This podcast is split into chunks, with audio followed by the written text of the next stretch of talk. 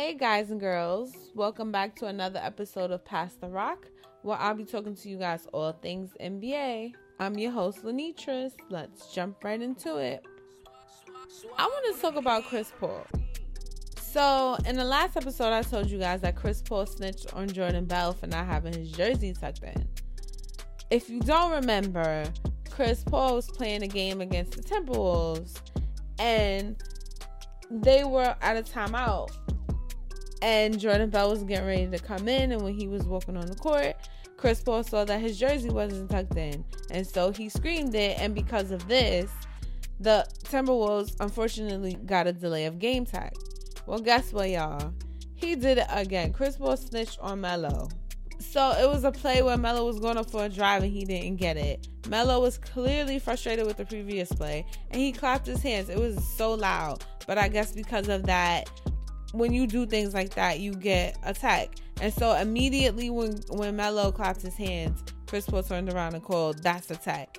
And then the refs had to like give Melo a tech. Chris Paul, why you snitching? Like it's good to know the game. I respect it. I get that he knows the game. I think that's something that's really important, especially if you want to master something. So I get that he knows the game. But come on, you ain't have to call. Like you don't have to call it. I think the refs get paid to do the job, so they should just do it. I also think the refs should be on top of the plays. Like I don't think players should be spotting techs before a ref. But I also seen it. It looks like the the refs was on it, and they may have done it at the same time.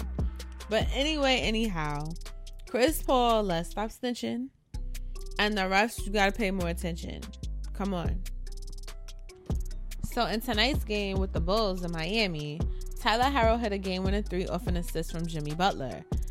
The rookie out from Kentucky scored 16 points in the fourth quarter in overtime against Chicago. They beat them 110 to 105. The Heat is being led the season by star Jimmy Butler, Erik Spoelstra, and a whole cast of good players. They're becoming legit contenders in the Eastern Conference. They are also looking like they will win 60 games this season. The Heat haven't done that since LeBron James, Dwyane Wade, and Chris Bosh were on the court.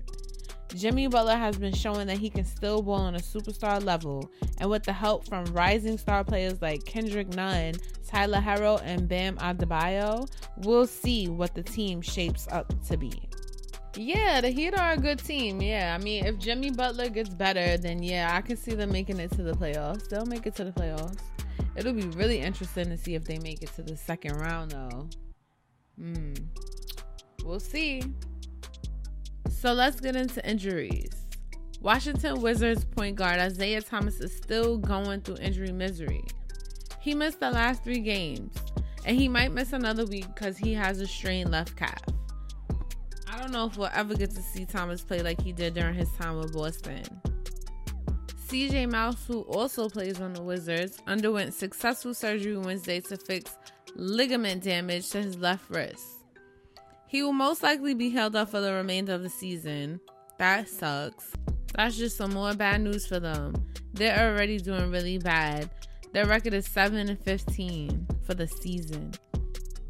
Hayward returned to play after he was expected to miss almost six weeks with a broken hand. When reporters asked him about his hand, this is what he said. The bone is healed, and thanks to a plate with screws, it might be even stronger than it was before. In his debut, he had 14 points to help the Celtics remain undefeated at home. They beat the Cavs 110 to 88. Jayson Tatum was definitely happy for his teammate to be back on the floor. When the reporters asked how does it feel to get back in rhythm with him, this is what he said. It was good to have him back. I was excited, everybody was excited, and he was excited.